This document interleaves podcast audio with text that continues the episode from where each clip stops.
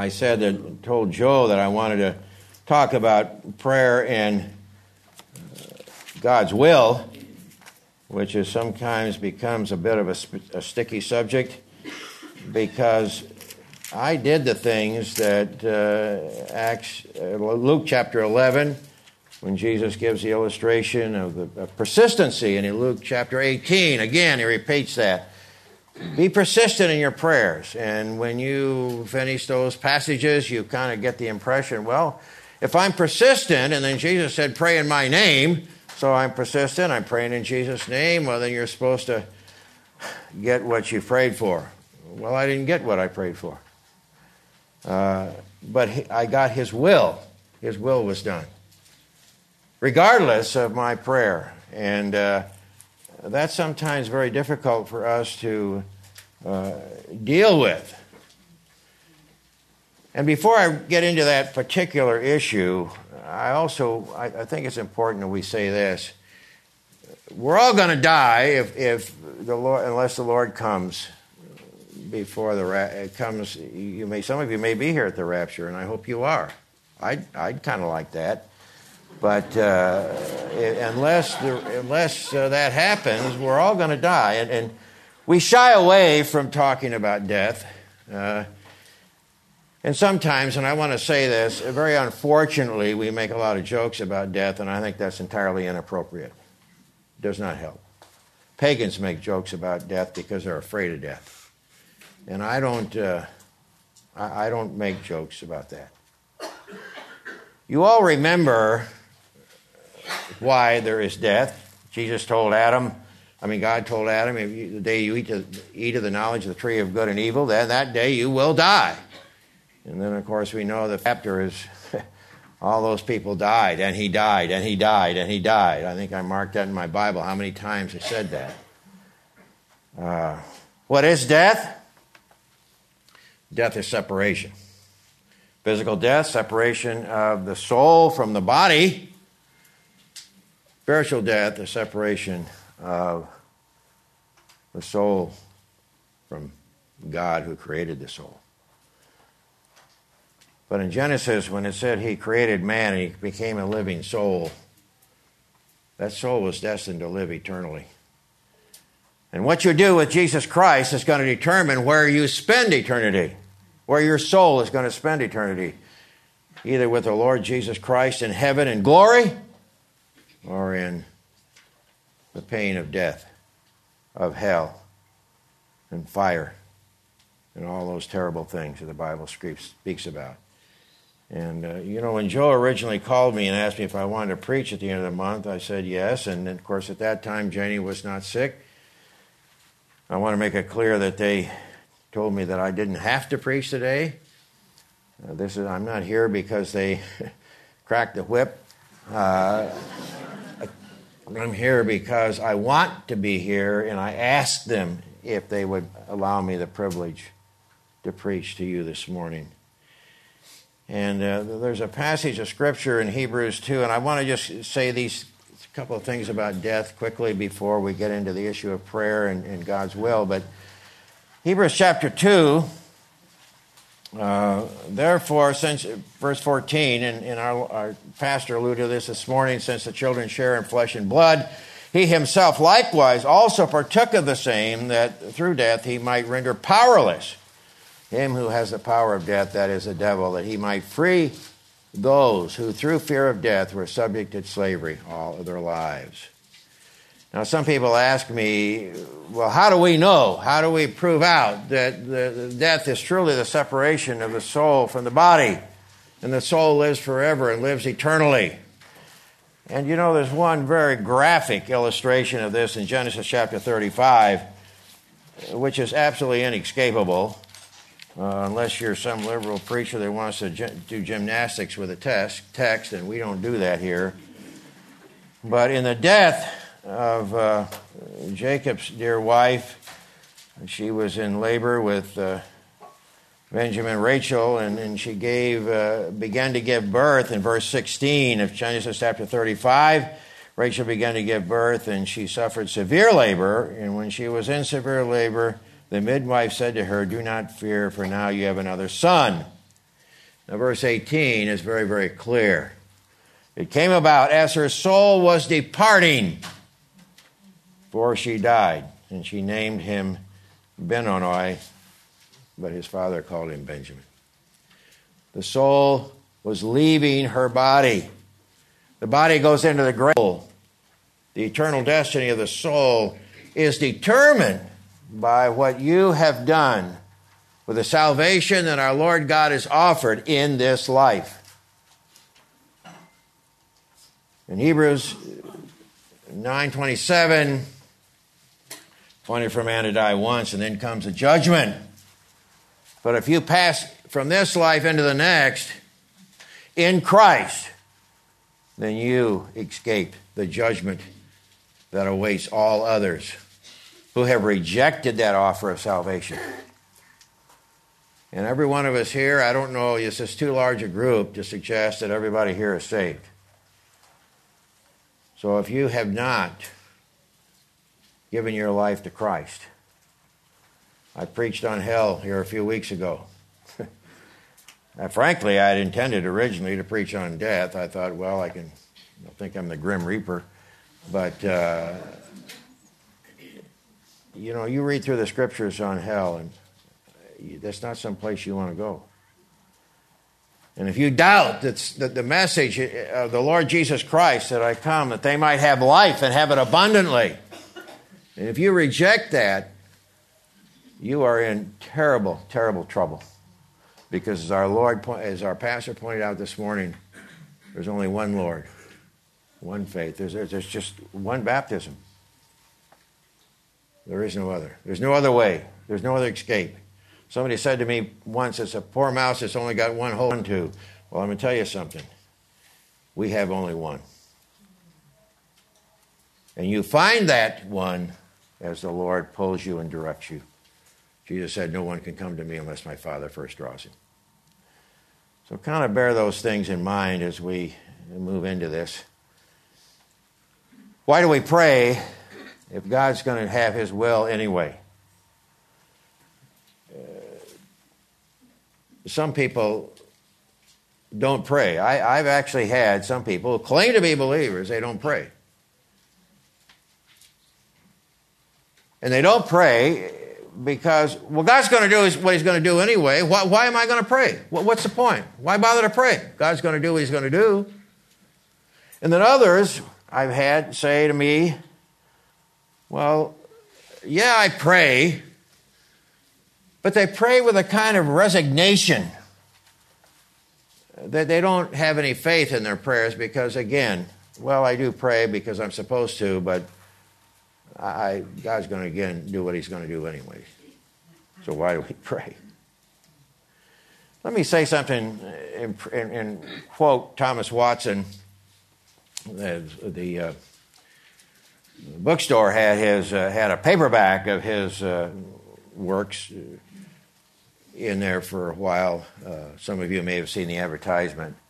And I got to tell you, even though he was a Puritan living in the 1600s, and I know some of those guys, you got to read a paragraph 14 times before you understand what they're saying. because they used the language in those days differently than we do today. But Thomas Watson, and my, I found him to be very readable. And, uh, and I read him years ago. I got an old 1970 version of his book that I read years ago. He said this about providence. He said this about the sovereignty of God. And, and I'm kind of using the two things interchangeably. A slight difference, but it's God's authority and rule over our lives and His creation. And, and so I think we can fairly use the, the two terms, providence and sovereignty, interchangeably. I hope that's, is that okay, Joe? Okay. Uh, he said this regarding God's providence. He says, God's providence is greatly to be observed but not to make it the rule of our actions. It is good to observe providence, but we must not make it our rule to walk by. He went on to say this Providence is a Christian diary, but not his Bible. Now, you should be able to understand very quickly how this works with what I've just said. If I live my life trying to stay ahead of God according to His sovereign will, I wouldn't do anything. As I told a young, I told a man this morning, I said, God doesn't drive parked cars. God wants active Christians, and He wants active Christians that follow His word, not try to second guess what His sovereign will is. Uh, those people who don't pray are negligent and disrespectful and disobedient and sinful. Uh, does God want us to pray? Well, you can look at Psalm 141, and I've got some verses here that I want to go with you because I want to first of all point out and make sure there's no mistake. God wants us to pray. He called us to pray. Psalm, 4, Psalm 141. the writer David says this, and certainly David prayed. The Psalms are full of his prayers. May my prayer be counted as incense before you. Uh, incense, a sweet savor that rises in your nostrils, that rises in his nostrils. May my prayer be counted as incense before you, the lifting up of my hands in the evening offering. Uh, Steve Lawson, in his commentary on Psalm, said this Here David compares his prayer as a pleasing offering to the Lord. Uh, frankincense, incense, uh, pictures David's prayers to God. Lifting up of hands pictures our dependence on Him for everything. Uh, incense is regarded in the old, in, in the especially the Old Testament, as a, our prayers rising to God which is pleasing to Him. You want to please God? You want to please God, you pray. And when you're in trouble, you pray. When you're not in trouble, you pray. How many times have we seen someone, uh, they got a, a newborn baby, and the, the baby just howls and screams and creates a lot of commotion. But eventually, uh, that baby begins to grow and mature, and you know, it goes through the toddler stage and so on. But how many mothers have called dad at work to say, Mike just said his first words? How many of us get all excited because all of a sudden, wow, he spoke, he said words, we're the only mandate. We were created for fellowship and relationships. We're created to talk and commune and, and, and be with each other. I, I can't count the number of people that I, just even this morning, that put their arms around me. And it didn't scare me. I welcome that. It's just, it's just another evidence of God's assurance to me that no matter how painful this has been, He is with me. And He demonstrates that through His people. We're not called to be loners. Early in my life, I thought of myself as a loner. And frankly, I, I was a bit. I, I decided to come to California and I got in a car and put everything I owned in the trunk and took Route 66 and by myself, I drove to California, slept in the car, ate fast food, and whatever. And, uh, and I, I was, you know, I was kind of proud of that. I don't need anybody. Well, I was a Christian at the time, but I didn't understand the things then that I understand now. And it took a while before I began to realize I need God's people. And never has that been more pronounced in my life than now. And never have I enjoyed the fellowship and the support and the prayers that you have offered to me. And I'm so grateful because I have said, Lord, I need your comfort. I need your peace. I need your hope. I need your help. I can't go through this by myself. And I remember what he said to Abraham in Genesis 15:1. I will be your shield. And how does he give evidence of that? Not only through just the internal comfort that he brings through the power of his Holy Spirit, but through you when you minister to one another. And how are you going to minister to another, one another if you don't know what our needs are? And where do you find out about our needs? In church. That's what Hebrews tells us. Forsake not the assembling of yourselves. I can't say this to you with, with any greater degree of intensity. The need for this. And how people allow themselves to let the government turn them into cowards and run. There's never been a time in this country's history when we needed each other more than we need now. And we don't run. My son called me, my younger son, he's not, this is a tall one, the other one's more my height. he, uh, Christmas Day, he said, to call his mom and dad, he said, my grandson, my his son, my grandson had been exposed to COVID.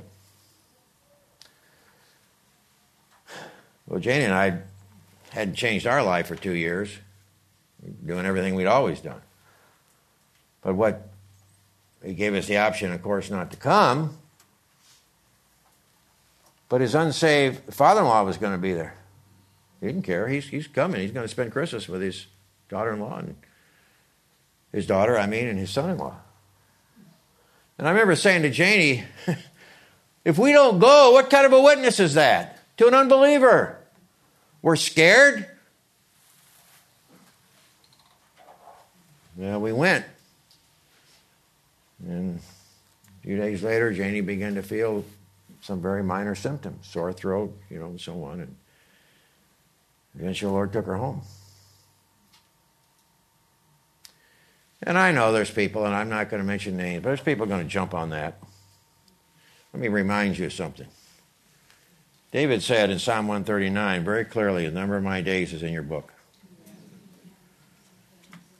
And some needle stuck in your arm is not going to change that.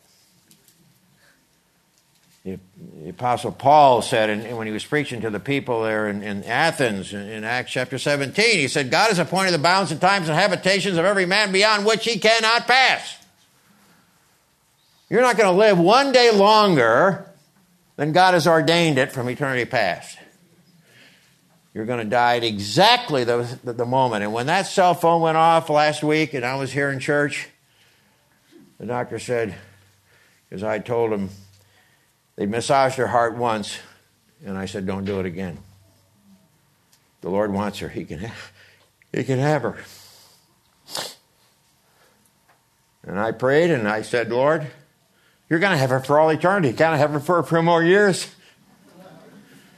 We were married almost 56 years. She was 78. The good times don't go on forever. And don't have anybody talk you, talk you into say, thinking that they will. We've had a wonderful marriage, a wonderful life that God put together. And I also want to point out that there's other people here. I'm not the Lone Ranger. I told the elders this last week when they gathered around me and prayed. I know I'm not the Lone Ranger. There's some of you right here in this room that have gone through what I've gone, what I'm going through. Some man came up to me this morning, uh, sat down, grabbed me, sat down. He said, "Sit down here." And he started talking to me about grieving and telling me about how he had lost his wife two years ago and gave me a book about on grief. And, and uh, I didn't even know who he was. I'm sitting there nodding my head, trying to be polite and courteous, but I thought, who is this guy? but he was a dear saint. And he, and he, he was just demonstrating, he had heard about this and demonstrating his love for me right here before the morning worship service, uh, worship service started. How can you explain that apart from the clear direction from our Lord to bring comfort to one of his people who are suffering? Well, it's just, it's just wonderful. And, and prayer is more than a request. And that's this is what I want to kind of get to here. We're called to prayer. We're supposed to pray, but prayer is we think of prayer as, as a time to get And Paul says that in Philippians bring your request before the Lord. That's true. We bring our request before the Lord. We're supposed to. But it's more than a request, it's worship, it's praise, it's thanksgiving for all that He's done. Spurgeon said this. I think he said it. I read it somewhere, and I think it was Spurgeon, but. Are we silent to God? Have you nothing to ask of Him? Nothing to thank Him for? Nothing to praise Him for? Nothing to confess? Oh, poor soul. Now that's got to be Spurgeon. Only he talks like that. oh, poor soul, go back to Bethlehem, to Gethsemane, to Calvary, and remember at what a cost the veil before the Holy of Holies, before the holy place, the Holy of Holies, I'm sorry, the, the, the veil between the holy place and the Holy of Holies, the cost that brought about the renting in two from top to bottom that we might enter. Matthew 27 51. God's sovereignty, providence, does not negate the need for prayer. God wants us to pray. He wants to hear from us. He gave us the ability to speak, to communicate. He wants us to cry out to Him to humble ourselves before Him, declare dependence on Him for everything. That is, if we are to experience the fullness of our communion with God. To grow spiritually in love, to walk in obedience to His law, to practice His truth, we must learn to pray. The scriptures are God speaking to us. Prayer is our speaking to Him in response to what He says in His scriptures. In John 16, verses 23 and 24, Jesus said to pray in his name. In 1 Peter chapter 5, verse 7, it says, Cast all our cares on him. Twice the disciples said, Teach us to pray. In Matthew 6 and, and uh, Luke chapter 11. Teach us to pray. Psalm 145, verse 18 The Lord is nigh unto all of them that call upon him. In Psalm 4, verse 3, but know that God has set apart the Holy One for himself. The Lord hears when I call to him. And in Psalm 62, verse 5, and I'm going to turn to this. Uh, I have a lot of notes in my Bible in case somebody answers, asks me a question I can't answer. Uh, they think I'm smart. Uh, Psalm 62, it says, My soul waits in silence for God only, for my hope is, is from Him. He is, He only is, listen, my rock and my salvation. Would you pray to anybody else? We don't pray to Mary, and we don't pray to dead people. We pray to the living Lord. And the people came to one woman said from the crowd to Jesus, and, he, and she said, Oh, bless the, the, the breasts that nursed you. Ha ha. He said, No, no, no, no. Blessed are they who hear and obey my word. If he ever had a chance to exalt Mary, he would have done it then. That kind of Catholic nonsense needs to be repudiated at every opportunity. We pray to our God. If we ever experience the fullness, what, how, how do I want to communicate with Mary? I want to communicate with anybody that's made of the same material I am and suffered the same death that I'm going to someday. I want to, I want to communicate with the one who gives life, sustains life, who the living God. Why would you want to communicate with somebody else? To grow, I want to grow spiritually. I, want to learn to love in a deeper way. I want to walk in obedience. I want to practice His truths. Eh, to do all of that, again, we pray. And that doesn't mean that we don't bring our supplications before Him, our petitions. By the way, I read all these verses in, in the Legacy Bible. Joel has put in there, instead of supplication, he's put petition. So you can talk to him about that. I don't know. But, but I kind of like the word supplication. But then I'm old and I've gotten used to that. But he said, with thanksgiving, let your request be made known. And so we, we do that.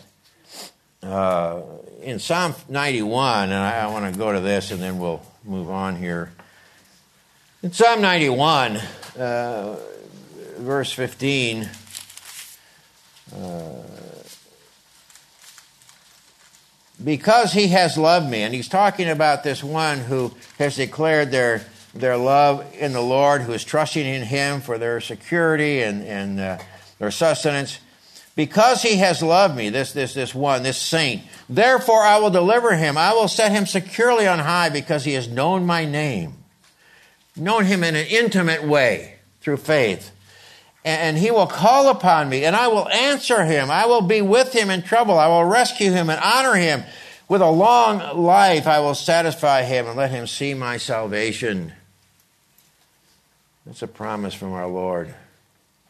And it's not a promise to be negated. He, he loves us. In Hebrews chapter 4, verse 16, therefore let us draw near with confidence to the throne of grace so that we may receive mercy and find grace to help in time of need.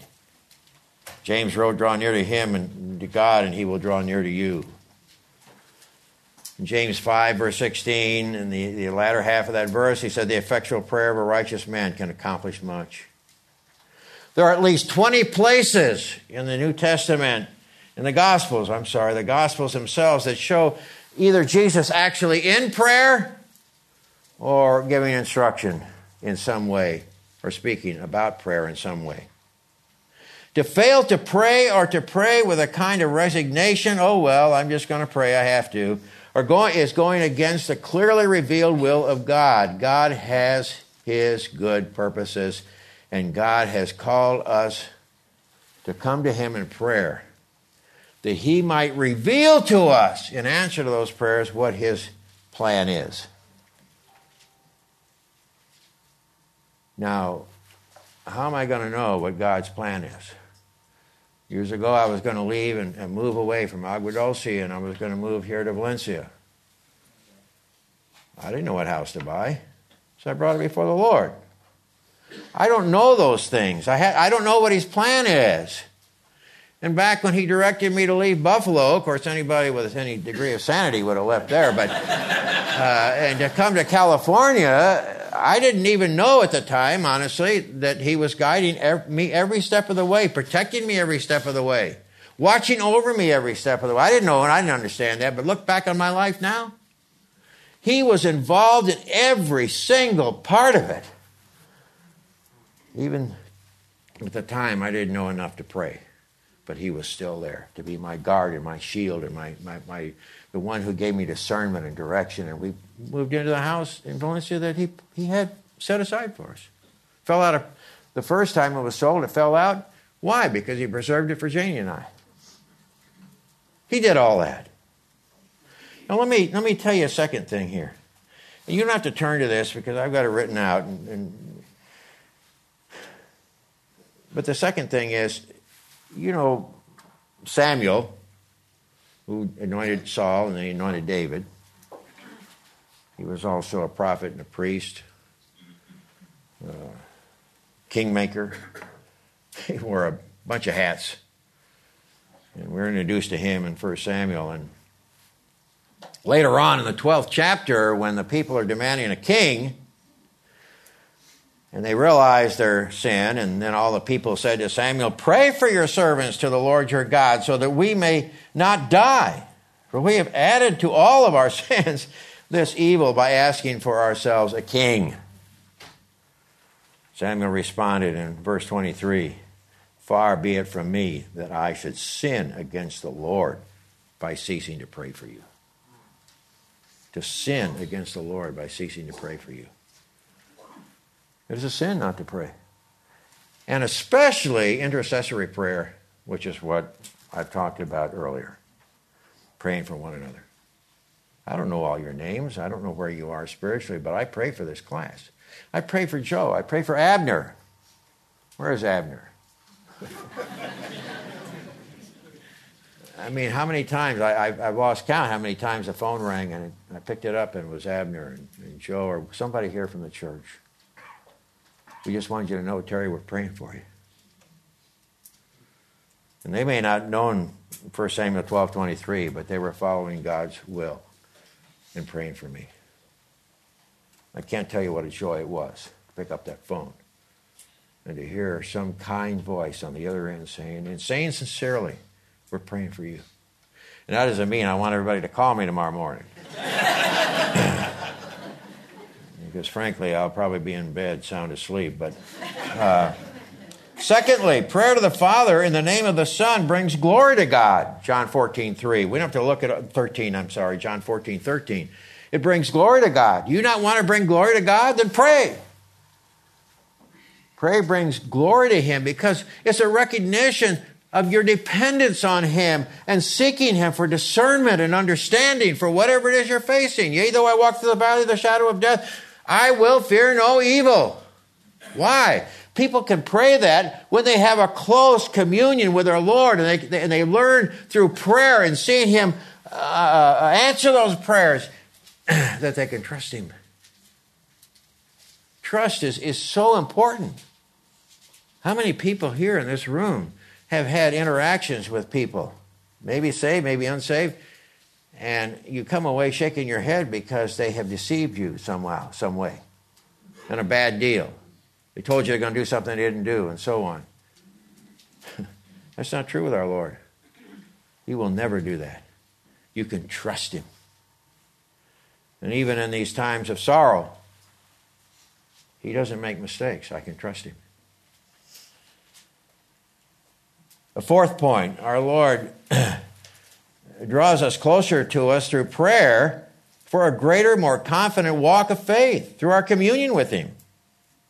Again, James 4 8 says, Draw near to Him, He will draw near to you. Why? It, it, through prayer. But verse 10 says this Humble yourselves in the presence of the Lord, and He will exalt you. You know that I can uh, sense that, even feel that at this moment.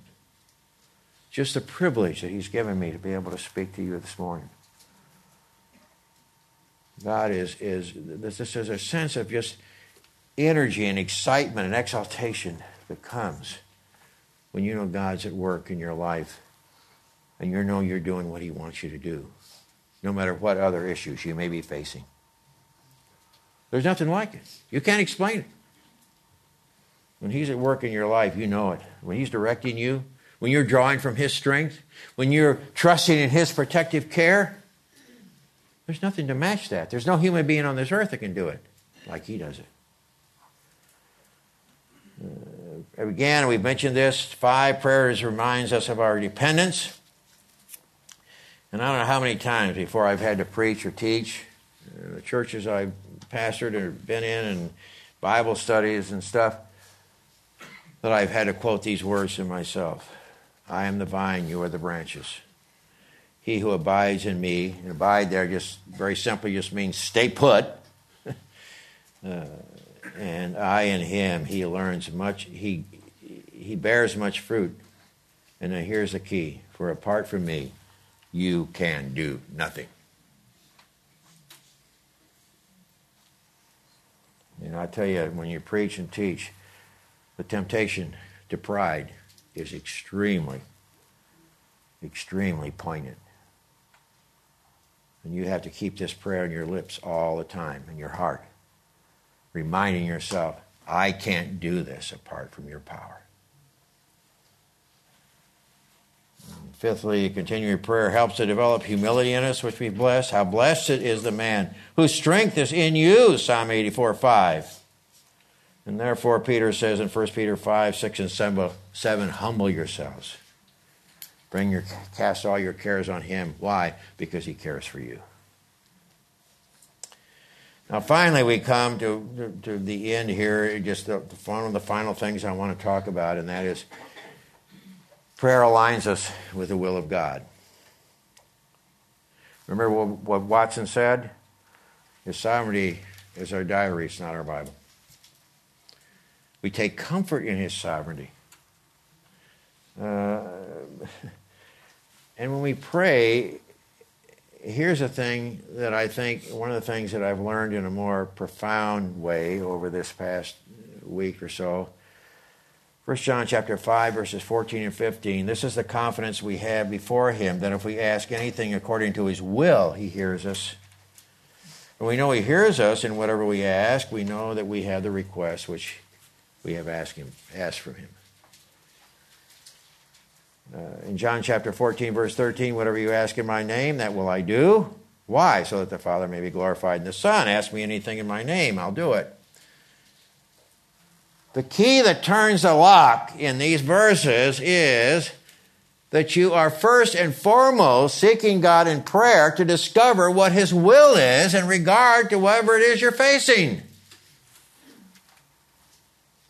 As I heard our pastor say once a thousand years ago when I first started coming here, God is not a genie in a bottle that you rub a few times and He pops out and does whatever you want. I don't know if he said it exactly like that, but close. And I remember those words stuck with me. They stuck with me. And I had to remember those things when I was praying. Because I did everything we we're supposed to do. I was persistent. I prayed every day. I beseeched the Lord. I begged the Lord. I pleaded with the Lord. I cried to the Lord. Matter of fact, my Labrador came up to me when I was in weeping, and I was praying, and I was weeping, and I was, I didn't know if I was going to be able to get through the day.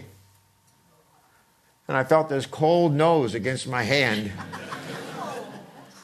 and he was actually pushing my hand and trying to get me to raise up because he knew something was wrong and he didn't know what. now, I don't want to make more out of a dog than but I got to tell you, he was even, I thought, Lord, you even given the dog to help me. but uh, the key is, is, is, I was persistent, I pleaded, I, I, I begged, but God's will was done. And uh, I didn't know what God's will. So wh- why do we pray? We usually pray to get as we've said, we want our will to be done, not His. And I think, and I, I'm learning this not only because God's put it in my head and because of the verses, but experientially, that the first and foremost reason I pray is to honor Him, to glorify Him, to, be pleasing for our lives. And I've said this to some people in the prayer room when, when I'm, I'm there, and I talk to people, and I say, God has forged a path for you before you ever came into this world, before you were ever born, before you he wove you in your mother's womb. He forged a path for you. Our purpose as believers is to discover that path, get in it and on it, and follow it all the way to that moment that he takes us home. Now we know what his path is morally and ethically. We know it's a path that is forged for us by our faith in Christ. We know that. But I'm talking about those areas and those issues that are unknowns to us. Deuteronomy 29 29, the secret things belong to God. You're discovering as you go through your life, where do you want me to live? What do you want me to do? I was talking to a young man this morning in a prayer room. And he said, talking about his sister and his brother and how he just felt bad because they seemed to know where they were going and what they were going to do, and these these uh, things were, were happening in their lives. And he was he was he said, but there's just nothing. I don't know what my purpose is. And so we talked and we had prayer. And I felt really bad for him because he generally has some issues. And but he comes and, and he listens and we pray, and hopefully the Lord will begin to show him. But in prayer, we, sh- we should focus on God. And so, too, far too often, we focus on ourselves. And because our focus is on ourselves instead of the Lord, when He brings an answer we're not happy with, then it, it, it's, it's extremely difficult because we say, "Well, Lord, I did all the things you're supposed to, I was supposed to do, but the one thing you failed to do was surrender yourself to His will." Jesus did not want to go to the cross. He, this cup, we, we can't imagine the level of suffering. We look at his physical suffering. Remember, I was pastoring a church when Gibson's movie came out, and I somebody told me you need to see that movie. So I thought, well, okay, I'm. I got people are going to ask me questions. I guess I ought to. And I labored through it once, never again. But we focus so much on his physical suffering. We have no idea what he suffered spiritually. I mean, the wrath of the Father, my, my, my God, my God, why have you forsaken me? We, we, can't imagine that. We, we, we don't. We, he went through all that uh, to save us, but also to open up the doors for prayer, to talk to Him. And, and, and when we pray, we should want His glory above all else. We want His will to be done in our lives above all else. Jesus said in that, in that terrible time in the garden, when he poured, was pouring his heart out, that even angels had to come and give him strength to get through it. And in Luke 22, 42, he said, But not my will, but thine be done. That has got to be the, cruci- the, the, the crucible of your prayer life. It doesn't mean you don't bring your request before him. It doesn't mean you don't plead for him, plead to him and ask him. And, and yes, you want those right answers. Yes, I wanted him to restore my wife, but it wasn't his will. And and and my my prayer had to be, and it took a while for me to get there. But not my will, but thy be done, thine be done. And I had to surrender her to him because that was his will. You know, when we think about David, which time are we? Oh, we got plenty of time. Uh, we look at D- David in 2 Samuel after his terrible sin with Bathsheba, and the child was sick. And uh, he prayed for that child's recovery. But we know God did not answer that prayer affirmatively. He, he took the child. And I remember when, I, when you read, it says, during the time the child was sick, he fasted and prayed, but God took the child. So what did David do? He got up and ate. 2 Samuel 12. So David arose from the ground, verse 20 of 2 Samuel 12. So David arose from the ground, cleaned himself up, put on clean clothes. He came into the house of God and worshiped. And then he ate. He requested food from the servants. And they, they, were, they were astounded. They said, Well, you, were weeping, you were fasting, and, and now the child is dead, and, and, and you're worshiping, you're, you're, you're no longer fasting, you want food. And, and he said, While the child was alive, I fasted and I wept, for I said, Who knows, the Lord may be gracious to me, but the child, the child may live. But now he has died, should I fast? That's the thing that God is helping me to learn and see. There's no longer there's no reason not to be here. There's no reason not to fulfill his purposes for my life. He's made his decision. He's told me what that decision is. So I come to I, I come to church and I worship. I'm not eating too good right now, but that'll come. But David said, Why should I fast? God revealed his will. I, he's not going to bring him back. I'll go to him, and that's, I will see Janie again but he will not return to me. And that's perhaps part of the, the hardest thing when you look around the house and realize she'll never be in this house again.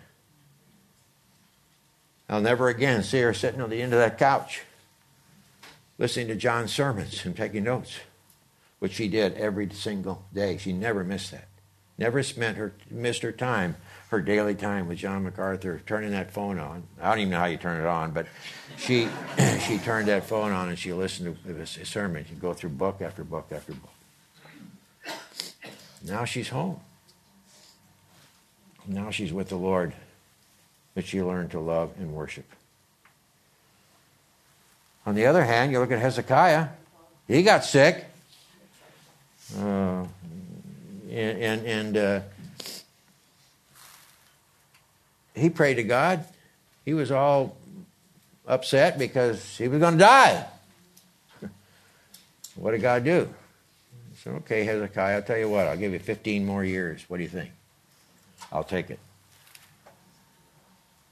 He answered Hezekiah's prayer in 2 Kings 20. that was God's will. God told, uh, uh, God told Elijah, tell Ahab it's not going to rain. Three years, it's not going to rain. You're going to have a drought. So it didn't rain. God told him it was going to rain. So what did he do? He went to God and prayed for God's will to be done. God told him it was going to rain. But it still says that in 2020, uh, on down in verse 23 of, of Luke 8, uh, second, 1 Kings 18, goodness. Uh, he said in 41 and 42, 1 Kings 18, he put his head between his knees and he prayed.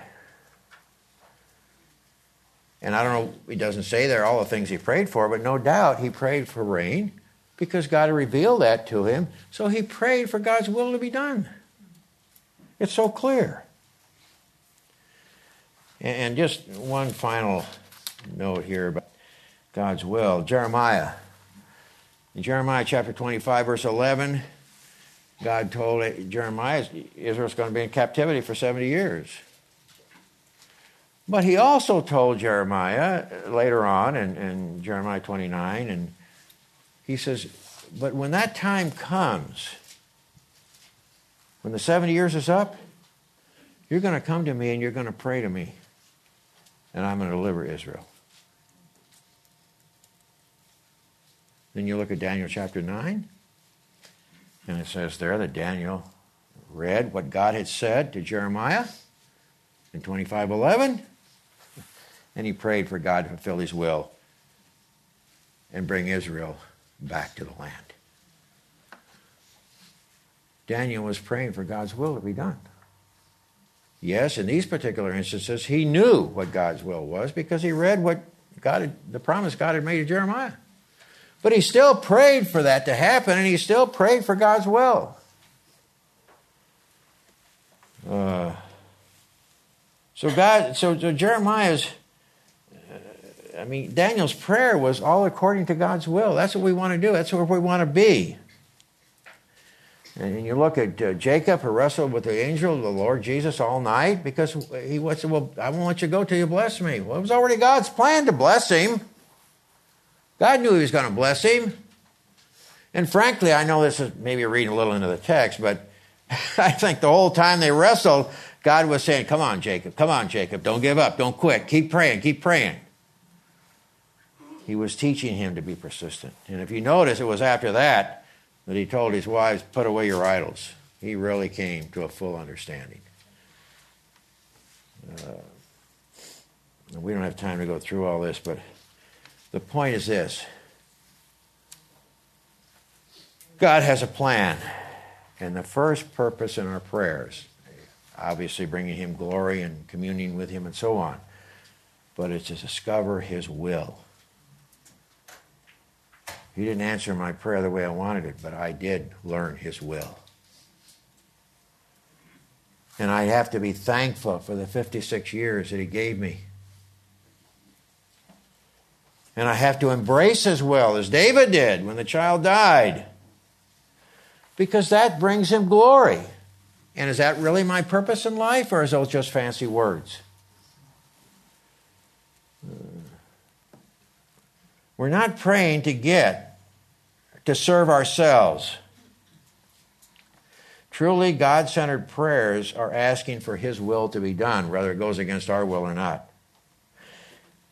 We pray in a way that will bring glory to Him, His will be done. And let's let me make another quote here. Our Lord has ordained not only the not only the uh, He's ordained the means as well as the end. And it is His design that His prayers, the prayers of His people, should be the means by which He is moved to act. So that you can participate in His decisions. You can, dis- you can participate in His plan and purpose. You are a part of it when you pray, but not my will, but thine be done, because he's ordained that you would come to him and seek him in prayer. And then he uses those prayers, which is already worked out. Somehow or other, in eternity past, he has molded and infused his will with somehow with an answer to your prayers. I don't know how all that works. But he's already looked down the corridors of history and he knows what he's going to do, and no, your prayers aren't going to change it. So, you, what you want to do is align yourself so that you're on the same page with him, that you're, you're, you're uh, his will. When I pray, I say, Lord, make your will my will. Make your heart beat one with my, make my heart beat one with your heart. Make my will your will. I want our hearts to beat as one. I want to be on the same page with you, not only morally and ethically, but also in the design and purpose you've, you've set apart from eternity past for my life. I, I don't know that. I can't say that unless I'm praying with a true conviction Lord, make your will my will. And if you answer my prayer differently than what I've asked, give me the strength, the power, and the faith to embrace it rejoice in it, and follow you in all that you've determined for my life. Jeremy Taylor said this uh, years ago, and lived in the 1600s. We'll close here. Prayer is the ascent to the mind of God. Remember what Romans chapter 8, verses 26 and 27 says? The Holy Spirit intercedes with groanings to uh, to they they that they they beyond words. The Holy Spirit intercedes with words and carries your prayer to God in accordance with His will, not yours. That's the work of the Holy Spirit when you pray. You give your prayer to Him, and He takes it to the Father because He knows the mind of God. And your prayer goes to the Father according to the Father's will not yours. Prayer is the ascent to the mind of God. Romans 8, 26, 27. Prayer is an act of worship, confessing His power and His mercy. It celebrates His attributes and confesses His glories, and reveres His person, implores His aid, and gives thanks for His blessing. It is an act of humility, condescension, and dependence expressed in the prostration of our bodies and humiliation of our spirits. It is an act of love when we pray for others. It is an act of repentance when we confess and begs pardon for our sins and exercises every grace according to the design of the man in the matter of prayer. John Bunyan said prayer is a sincere, sensible, affectionate pouring out of the heart or soul to God through Christ in the strength and the strength and assistance, with the strength and assistance of the Holy Spirit for such things as God has promised or according to the Word of God for the good of the church, with submission, listen, submission and faith to the will of God. And everything I've said doesn't mean that all of a sudden everything is going to be fine next week. I'm going to have to struggle with this the days and the weeks to come, even the months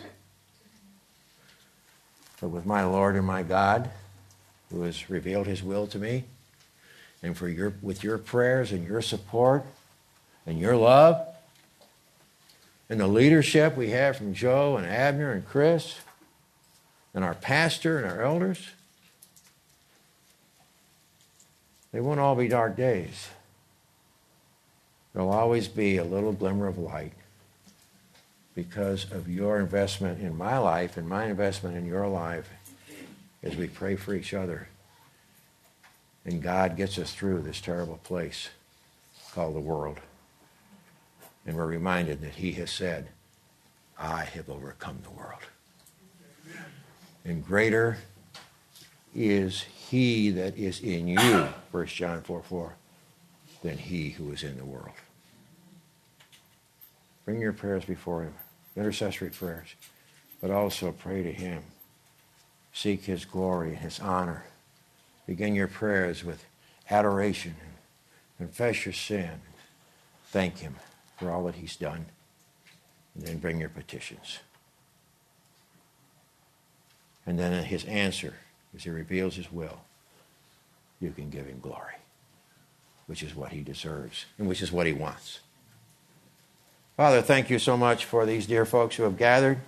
Thank you, Father, for the opportunities that you give us, even in the midst of sorrow and suffering and difficulties and trials. Lord, you have not called us to be silent. As you told Elijah, gird your loins up like a man, for I have work to you for you to do. You're not done yet, Elijah. But what a wonderful moment when God took him to heaven. And he is now there.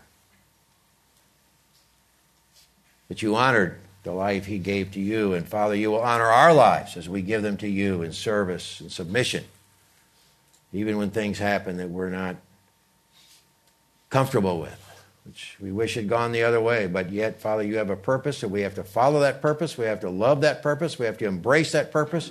We have to rejoice in that purpose, whatever it is. That you might reveal yourself to your people and reveal your strong arm to support us and strengthen us and be a shield to us, even when difficult times come. Because even in Lamentations chapter 3, Jeremiah wrote, Did not, Does not God bring to pass both the ill and the good? Does anything come past him that I mean, does anything flesh itself out in this world that hasn't first gone past you, whether it's good or evil? Did you not let Satan torment Job? Satan didn't discover Job.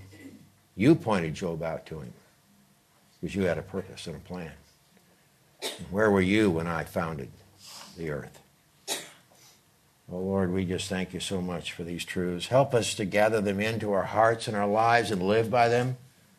Not that they just become words that we read on paper, but words that we take into our lives and give over to the indwelling power of your Spirit to change us and, and mold us and fashion us to be more and more like the people you've called us to be and to live our lives in unity as we heard this morning so that the world can see the living God in us. We pray and ask these things in Jesus' name.